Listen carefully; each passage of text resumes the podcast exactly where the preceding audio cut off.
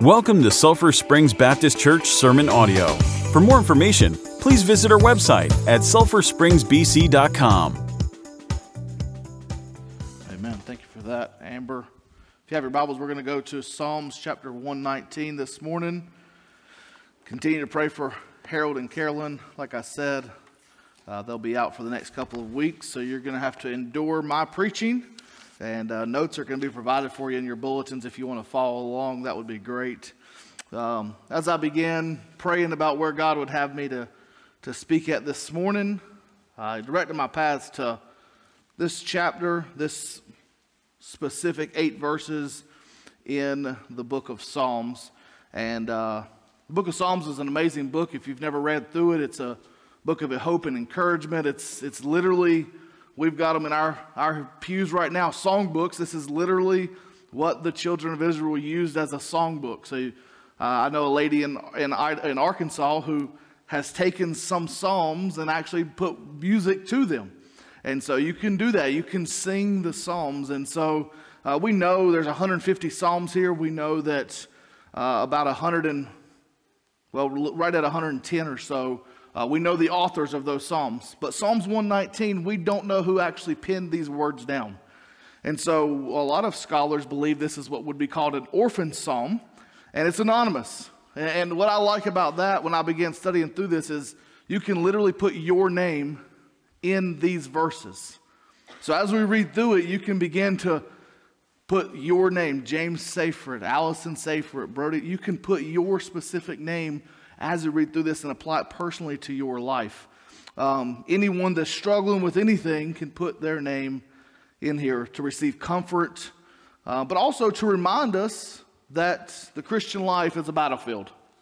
It's not a playground, it's not a, a time of, uh, of always going to be happiness, but there are times that it's going to be a fight. And John 16 33 says this Jesus' words, These things have I spoken to you, that you may have peace in a world where you will have tribulation, but be of good cheer.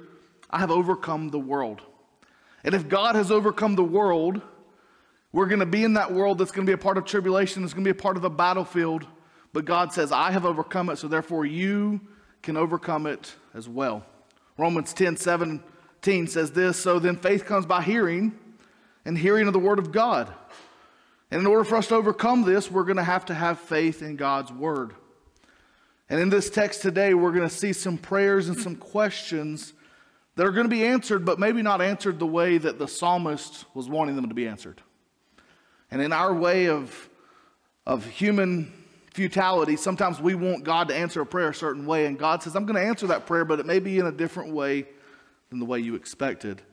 And ultimately, this is going to be the work of the Holy Spirit that brings us to our knees, that brings us to the moment where we sort of quote what the psalmist says here as he begins to read through it. So if you have your Bibles turned there, I gave you plenty of time to turn in introduction. I want to stand and we're going to read out of your copy of God's Word, Psalms 119, verses 81 through 88.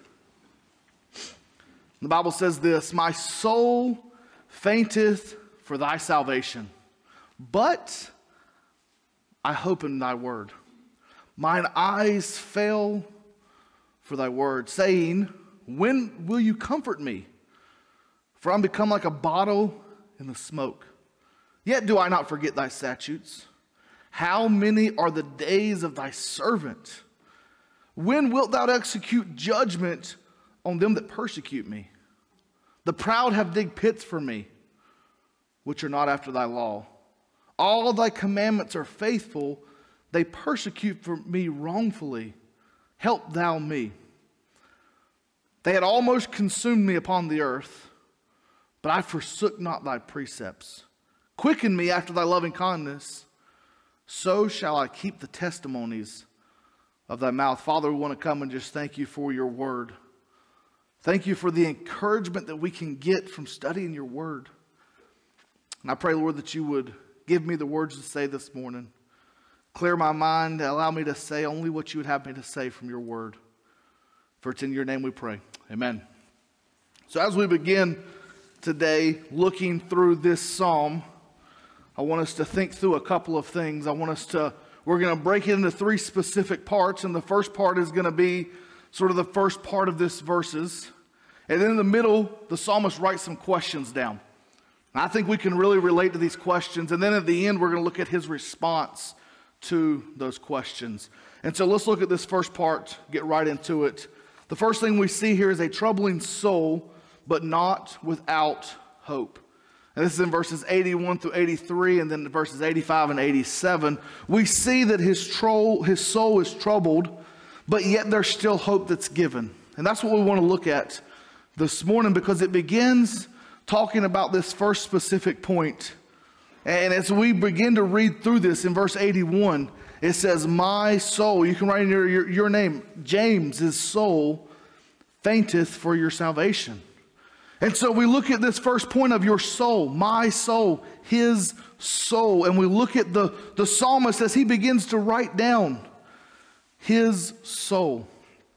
Me and my wife were watching a, a show last night, and it was about a, an airplane, an airplane crash. And, and at the very beginning, if you know anything about transportation, airplanes and, and trains, when they get that manifest, they don't say, How many names do I have on here? How many people do I have on here?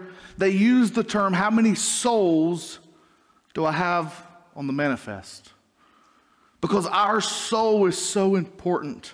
The soul of mankind is so important. Animals don't have a soul, objects don't have a soul, but humans have a soul. And God says that your soul faints for salvation. He says as he goes through this, God, how long? How, how is my, my soul is just, it's hurting right now. It's in pain. And God says, I know that it's in pain, but there's still hope, and even in this world. I love what Spurgeon says. Spurgeon uses this statement. He says, Never question in the dark what God has given you in the light. A lot of times we'll be going through life and we'll be going through trials and tribulations and heartaches. And we'll remember back, man, I remember when God gave me that promise. I remember that salvation experience that I had when God came down and He touched my life when I was five years old, or however old was, was when you. But yet, when darkness comes, when dark times come, sometimes we begin to question those experiences. We begin to question what God gave us in the light. And our soul is going to faint at times, but oh, I hope that we don't question what God has given us in the light. One author said it like this as I was studying When you can't trace God's hand, trust his heart for your salvation from sin, from sorrows, and from situations. When it's hard sometimes to see God's hand in front of us, trust his heart. Have you ever been to a, a cavern uh, in the ground? I've been to Linville Caverns, I believe is what it's called, and they take you down to the deepest part and they cut the lights off and they say, Put your hand in front of your face. And all of a sudden, the lights are gone and it's completely dark, and you feel like the world's going to cave in on you. Okay, but you can't see your hand in front of your face because it's so dark. You can't trace your own hand in that moment, but yet we can still trust in God because our soul has been given to Him. As this psalmist is writing down some things, he's, he's, he's making it real personable. He first talks about our soul, but then he goes on to this moment and he says in verse 2 My eyes fail for your word. My eyes fail to search for your word. His now, not, not only his soul begins to, to, to sway a little bit, but his eyes began to wander. His eyes began to grow dim in his study. His eyes begin to, to wander away from God, who we should be looking at. In Hebrews, how it says, looking unto God, began to, to strain from his fatigue. And, and two specific characters in the New Testament came to my mind when I read this John the Baptist. Most of us know who John the Baptist is. He was the cousin of Jesus. He came six months before Jesus did, and he was preaching in the wilderness repent and be baptized. And Herod, as these last couple of weeks, as Pastor Harold has been speaking on John the Baptist and the death of him. Herod brought him in and put him into prison and executed him. But while he was in prison, if you read through the Gospels here, he sends a group of people to Jesus. Because Jesus is his cousin. We're, we're close to our cousins, right? Your cousins are your first best friend, right? That's the statement that they say. And so he grew up with Jesus, he knew who he was and he sent some messengers to Jesus and he says, Jesus, Are you really the Savior? Are you really the one that's going to come and redeem us? And Jesus simply responds and says, I am what I am. And, and John the Baptist, in his eyes, as he was in prison, I'm sure he began to think, well, I'm just going to be here for a couple of days. God's going to come and get me. Jesus is going to come and set me free. And a couple of days turned into a couple of weeks. And a couple of weeks turned into a couple of months. And then eventually he was persecuted and he had his head cut off. And I'm sure during those times his eyes were at one moment looking to Jesus. And then he gets to this moment where he sends messengers because he said, My eyes are failing me. You say you're going to come and save me, but why aren't you here? began thinking of Paul and how Paul had a very difficult time. Shipwreck, after imprisonment, after being stoned to death, after coming back to life, after all these things, Paul in Philippians, I'm sorry, in Second Corinthians says this in verses four, chapter 4, verses 8 and 9. We are hard pressed on every side. Have y'all been there before? hard pressed on every side.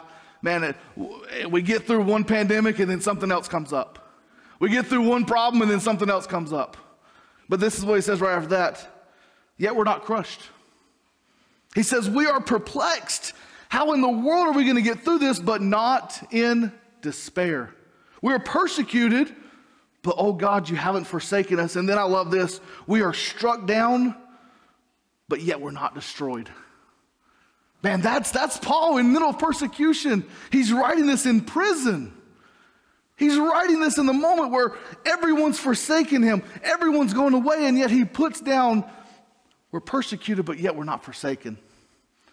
We're, we're, we're so crushed and we're so struck down, but yet, God, you haven't destroyed us. So that means there's still life in my bones, there's still breath in my body, so I'm still going to go out and I'm still going to do what I've got to do.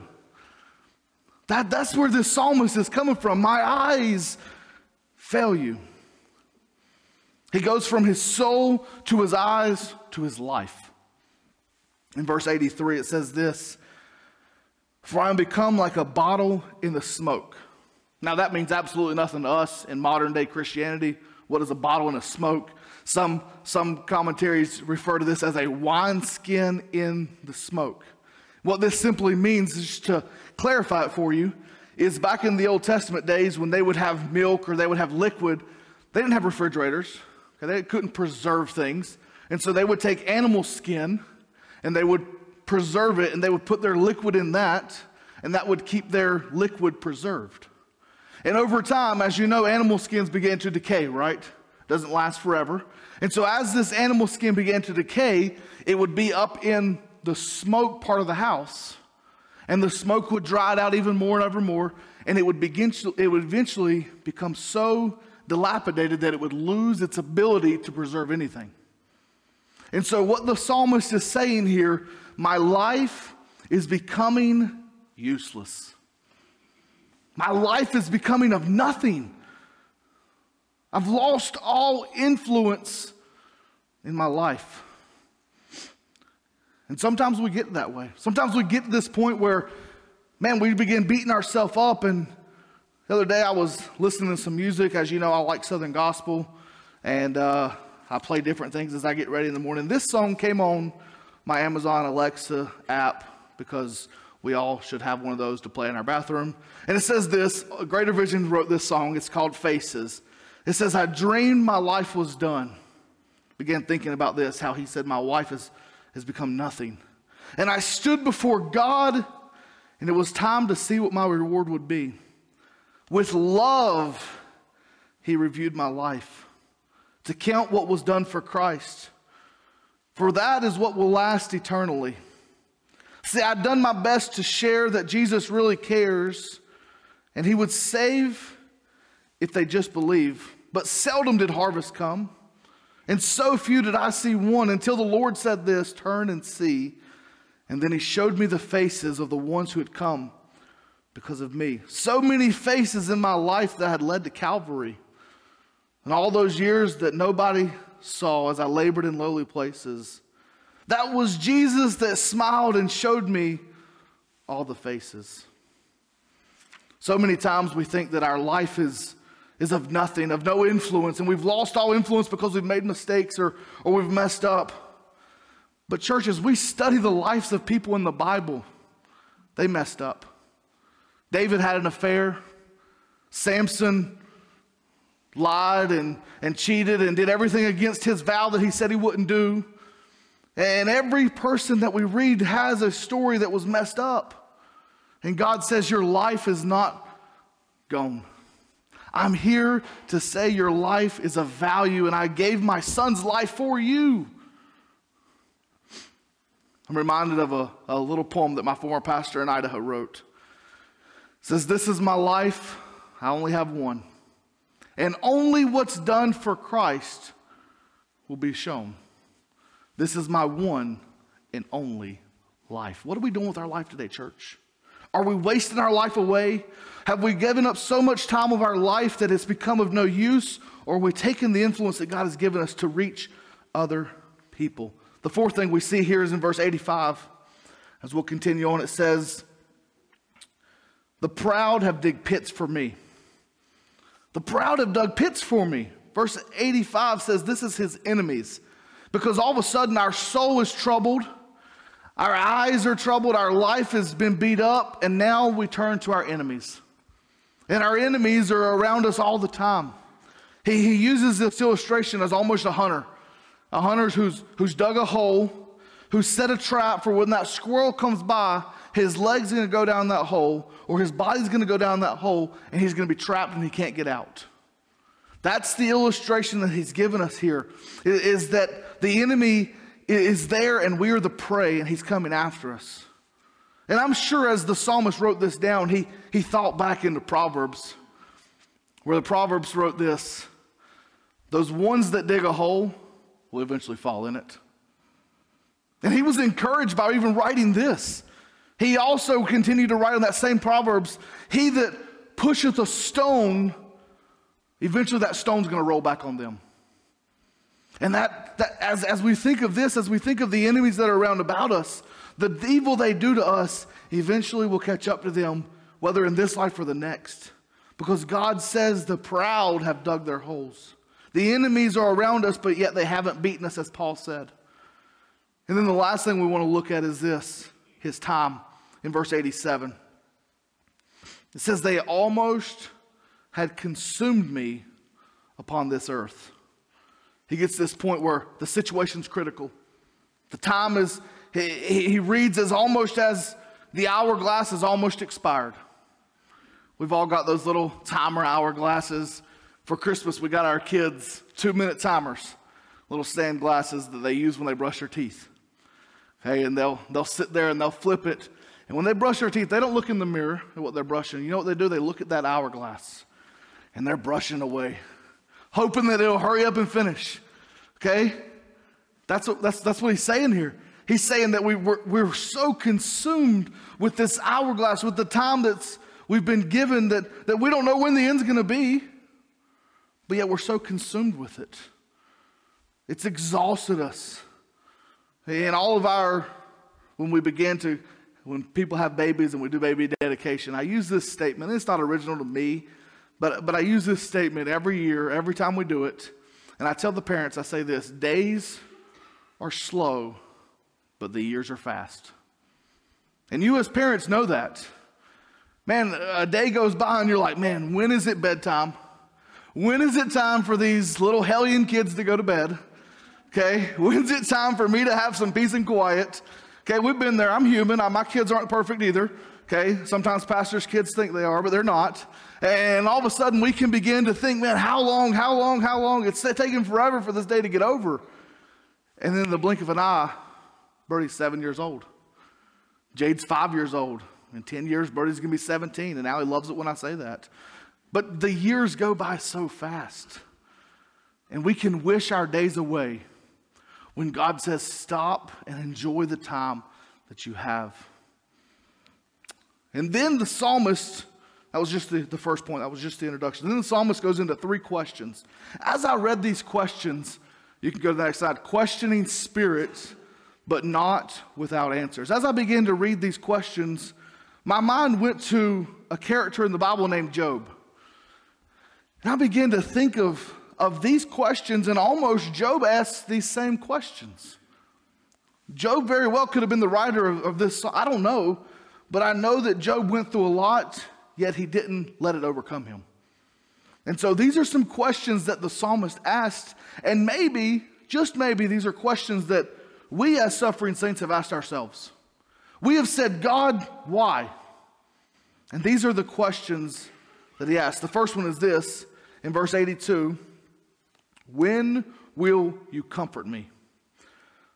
He said, My eyes are failing, but when are you going to comfort me? You know, this is a natural response to anyone that's suffering. Anyone that goes through a time of suffering asks the question, when is the suffering going to be over? When is the, the heartache, when is the pain going to be done? Some of it is, it's a lifetime. I've, I've shared this before, but my family went through a divorce. The pain of that divorce has still never fully gotten over in my life. I still have to go to mom's house for Christmas and dad's house for Christmas. I still have to endure the pain of that. And I thought, you know, maybe when I get older, the pain of that will eventually go away. But you know, now that I have kids, they ask me the same question Dad, why do you have two dads? Why do you have two moms? And I have to relive that pain over and over again of saying, you know what, mom and dad, they didn't make good decisions. My mom and dad. And so therefore, I am suffering the consequences. And they don't understand the thought of divorce, but yet sometimes that question comes to me why am I having to over and over and over again go over this? It's difficult to wait sometimes. It's difficult to, to be patient. You know, that's the hardest things for Christians to do, for humans to do, is be patient. You know, we, we're in a give it to me and give it to me now world. How fast can my internet be? Okay, we struggle with that nowadays. Okay, how quick can I get this meal made? Can the microwave make it quicker? So I'm going to use it in the microwave. Okay, that instant gratification of a text message, that instant gratification of everything in our life, to where if we don't like something nowadays and we're on Facebook, it's just as simple as a scroll and we're past it. And three seconds later, we're done with it. We've scrolled past it. And God says sometimes we're going to have to go through an extended period to understand to look to Him to understand that this temporary pain may pass. But we must look on the unforeseen, the unseen Lord to work out his will. So the first question is, when will you comfort me? The second question is this in verse 84, and there's two questions in this one How many are the days of thy servant? How many are the days of your servant? How much longer can I take this? My days are slipping away, and my prayers remain unanswered. We read that verse in 2 Corinthians chapter 4 verse 8 as Paul begins to say, we're overcome, but we're not destroyed. We're crushed, but we're not destroyed. We're persecuted, but we're not destroyed. And we ask us these questions continually over and over again. And oftentimes we'll go through strange delays. As a church, as a person, as a family, we'll go through things and we'll ask these questions God, are you really handling this situation? God, are you even there? And we ask God that question, and God says, It's okay. Because Spurgeon said it like this, and, and Spurgeon, he's, he's a great man if you've never read after him. God is too wise to be mistaken, God is too good to be unkind. God is too wise to be mistaken. He doesn't make mistakes. And God is too good to be unkind to his believers. And we may not understand it right now, but there is an answer in the long run. And when you go through those trials, when you go through those things, as Second Corinthians 1 says, we go through trials and tribulations so that one day we can comfort others who go through those trials and tribulations. I don't know if I've shared this before here, but it was our junior year in college, and we're sitting there at church. It was at a revival meeting, and and Allie come in and we were dating at this time and she was just bawling her eyes out, just crying. And I said, What's going on? And if you know my wife, she shuts down, she doesn't talk to anybody. And so I prodded more and I prodded more as good husbands or boyfriends do at the time. And eventually she, she said, My dad's fourth husband, fourth wife, sorry, fourth wife, fourth wife just left him. Took the kids, took everything from his house. He doesn't even have a bed to sleep on at home. And she's crying and she's going through this. And, and I looked over at her, and, and God brought me to this passage of scripture in Second Corinthians. And I said, Allie, I said, one day you're going to be married to me, which is going to be great. Uh, I didn't say that. One day uh, we're going to celebrate Valentine's Day, and it's going to be great. No. I said, one day you're going to be a youth pastor's wife. And I said, and some teenage girl is going to be going through the same thing that you're experiencing right now. And you don't understand why you're experiencing it. But when that time comes, you're going to be over that. Not fully over, but you're going to understand it more and you're going to be able to comfort her in those times. I said, we don't, we don't wish these things upon anyone, but we understand that sometimes we go through things just to comfort others. And that's sometimes the answer when we ask these questions. The third question is this, verse 84, and I'm going to be quick, is the second part of that. When will you execute judgment on those that persecute me? When will you execute judgment on those that persecute me? The psalmist, I love this, doesn't take matter in his own hands. How many of you like to take out judgment upon yourself? You like to be the judge, jury, and executioner. Okay, no one in here is going to raise their hand but me. Okay, one more. Okay, two more. Okay, we're, we're starting to get there. We're waking up a little bit. Okay, the psalmist puts aside his humanity and says, God, I know I could go out and I could whoop this guy. I know I can go out and take care of him, but God, when are you going to execute judgment? He presents this case to God and expects the intervention of God. Too many times we don't get God to intervene because we intervene in of ourselves. And we take matters in our own hand, and then we say, God, why didn't you take care of it? He says, Well, you decided to be God yourself. You decided to take care of it yourself. So I can't take care of it now. You've took care of it. And God says, I'm going to execute judgment if you allow me to. May not be in this lifetime, but He said, I will if you let me. Let's look at this last part, and this is the part really of the message where we look at the responses after all these questions, after all the statements. The second part of the verses is this a trusting servant, but not without truth. a trusting servant, but not without truth. And he begins to, to go through several things here. I believe it's seven, if I remember correctly. He begins to go through and he begins to give us the truth that we desire. And the first one is this hope. Simple four letter word, hope in verse 81. He says, My soul faints for your salvation, but I hope in your word. It's where I got the title from this message from hope in God. Because the object of our anticipation should be the same as his anticipation, which should be the word of God. Hebrews 11 1 says, Now faith is the substance of things hoped for, the evidence of things not seen. What are we hoping for in our life? What are we putting our hope and our trust in? Is it man's wisdom? Is it man's philosophy? Is it man's vain deceit? Or is it in God Almighty, who is holy, who is pure, who is greater than anything else that's ever been made, because he is outside of everything that's been made? What is our hope in? What are we hoping in this morning, church? He begins to go from that hope to this searching.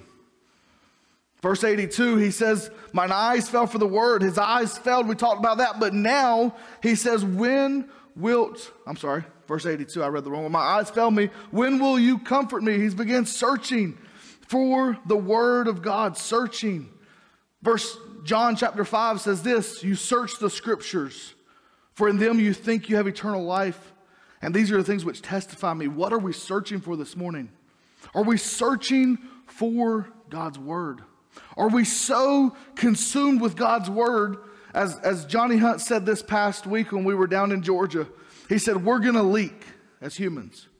We're going to put whatever we put into our bodies, we're eventually going to leak. Okay, that's in a physical sense and a spiritual sense.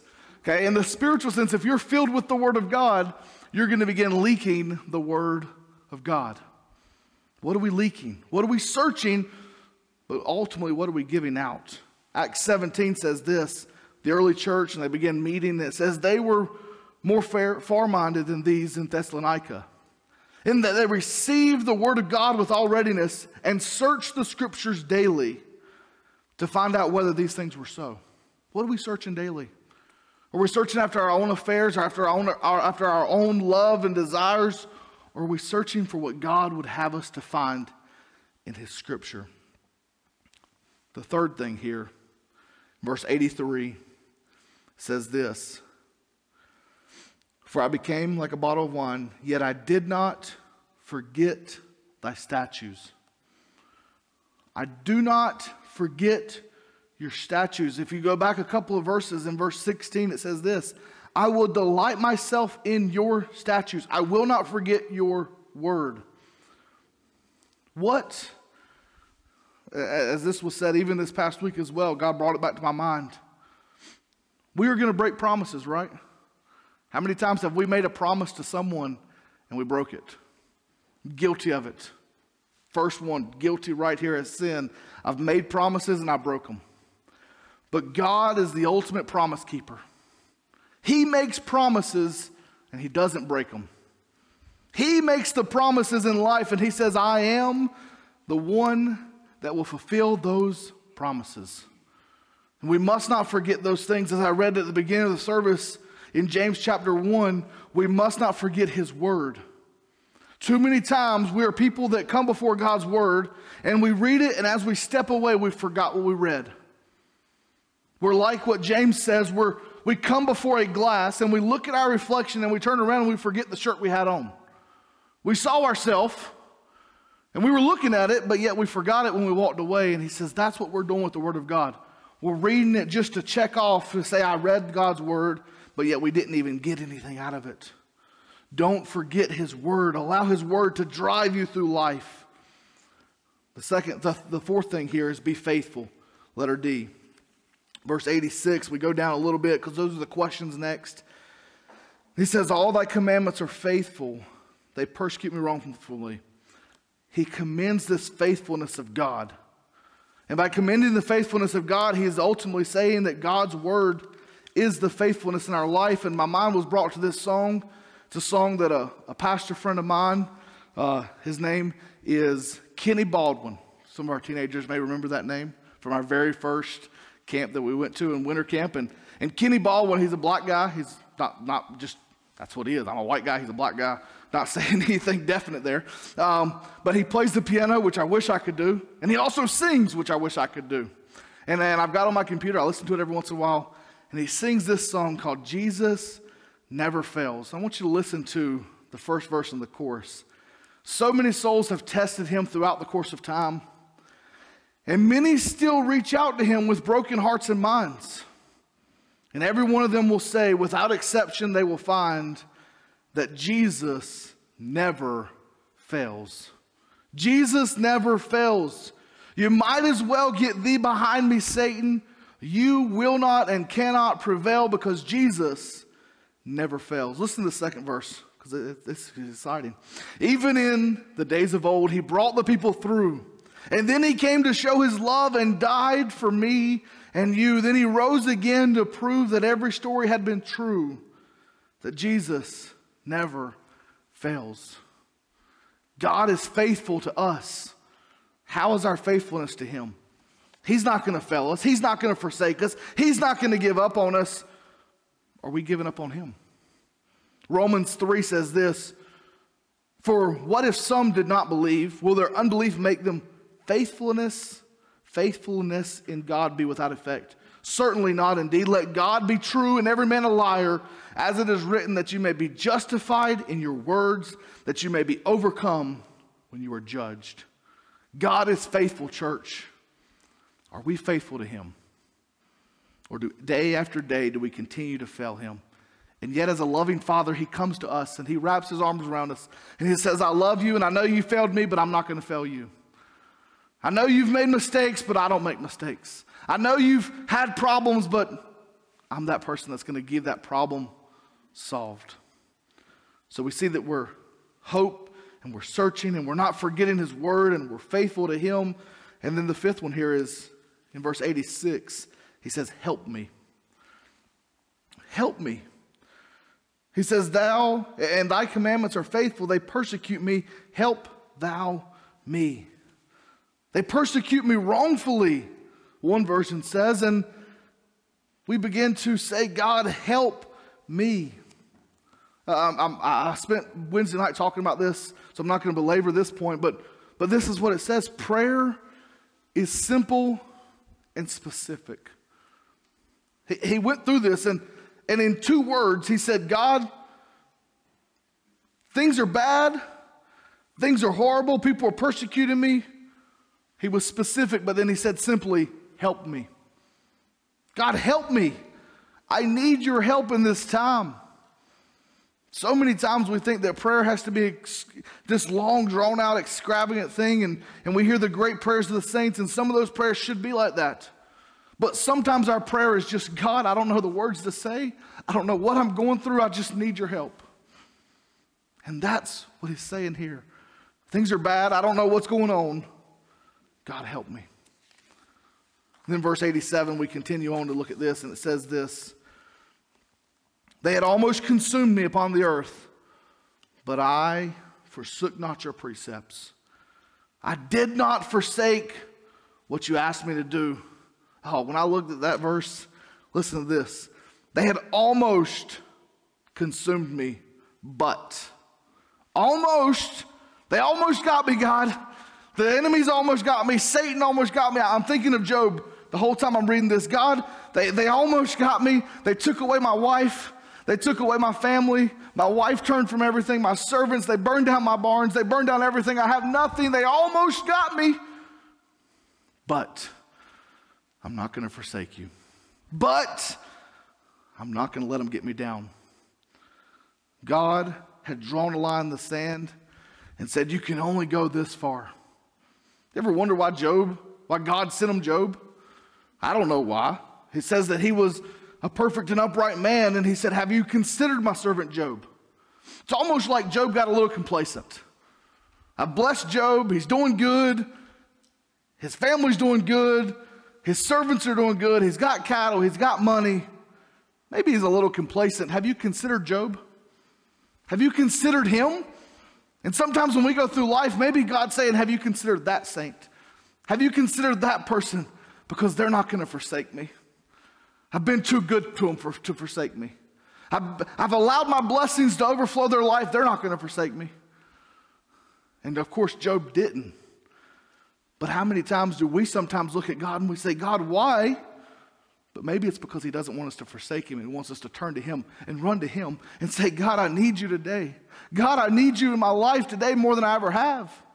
Which leads us to this last point as we go through this progression. It goes through, and in verse 88, it says, Quicken thou me, bring life to me after thy loving kindness, so shall I keep the testimony of my mouth. In verse 88, it goes to this point of saying, God, revive me. Revive me, give me life again. That quicken, if you've ever been clipping your fingernails and you've went a little bit too much and the blood began to come out, that's the quicken. That's the quick of your nail. And God says through the author here, quicken thou me. Bring life back to me. Revive me again, God. Once I was on fire, once I was excited, once I sat there and I told every person I could, I got saved and I went out and I told my neighbor and I told my best friend and I told my, my brother and my sister and my mom, I told everybody. But God, I've, I'm not as excited as I used to be. I'm not as energetic as I used to be. I'm not as on fire for you as I used to be. And God, I need that power to come back on me again and to revive me. Oh, church, as we went through this pandemic and I began to study pandemics throughout the world, and back in the 1900s and back in the 1800s, the church didn't run away from a pandemic. Martin Luther, when he was pinning the 95 Theses on the door, there was a pandemic going on. And you know what Martin Luther did? He said, Where's the worst part at? I'm going to go and I'm going to get in the worst part. I'm going to tell them about Jesus because they need it. They're dying and they're going to hell and they need Jesus. He said, I didn't care about the disease. I didn't care about anything. If I died in there, I'd rather die telling someone about Jesus that was dying of a disease than sit in my house and not tell anyone about Jesus. Church, we've gotten complacent. We've gotten just ex- just fine by sitting at home and ordering our food online and, and never going out and talking to anybody. And we need to get back to this point where we're saying, God, revive us. God, we need you. I can't do anything without you. I can't do nothing. And I need you in my life. That's what the psalmist is saying here. God, you've been faithful to me, and I've just been complacent. I've just been sitting at home and doing nothing, not talking to anybody. God, you've given us an opportunity to go out and tell people about you, and we've forsook it. We've despised your word, we've despised your name, and God, revive us. Give us the unction to go out and to reach people again so that you will hear and be glad. As our musicians play and as we begin to prepare our hearts for the invitation and ultimately our communion, I want to ask you just a couple of questions. The psalmist, in this way, he began to look through his life. He began to look through the actions of his life and he found hope in God's word. He is calling to memory that which he had read before, and he's saying, We must proclaim God's word. We must show his loving kindness. While he continued to observe these precepts and these testimonies, he continued to encourage himself in the hope that this word has for us. With every head bowed and every eye closed, I don't normally do this. Just want to ask a couple of questions. First question I want to ask is this There's this hope that we have the hope in salvation, the hope in God. And I know for a fact when I was five years old, I accepted Jesus as my personal Lord and Savior. Now, I didn't live perfectly from then on, but I know there was a time. Is there anyone here today with no one looking around, with just the music playing? Will there be someone here that says, Pastor James, I don't know. I don't know that I've ever made a decision for Jesus. I want to pray for you. I'm not going to come to you. I'm not going to make you stand. I'm not going to make you do anything crazy. I just want to pray for you. Would there be one here today that would say, I don't know for sure? Raise your hand right now. I want to pray for you. Raise your hand. Maybe you're sitting here and you're saying, Pastor James, I've forsook God's word. I have lost hope. I haven't searched God's word like I should have. This was a really hard sermon for even me to prepare because God spoke to me through it. And if you're saying right now, Pastor James, there's some things that, that God's word brought to my life that I need to work on, would you raise your hand right now? I just want to pray for you. Just put your hand up in the silence of this time because I want to pray for you. I want to pray for you specifically. As we begin to go into this invitation, our altars are going to be open. They're always open, it's not just at one moment. Maybe there's some things in your life where you just need to say, God, I want to be revived in this area. I want to be brought back to life in this area. The altars are going to be open. Maybe you're sitting here right before we go into communion and you need to come forward and you just need to confess and say, God, I want my heart right before I take communion. I want my heart right before I go into this moment of great intercession. Maybe that's you. Father, we just want to pray and thank you for this day. Lord, have your will and way in our church. Have your will and way in our lives as we serve you. For it's in your name we pray. Amen.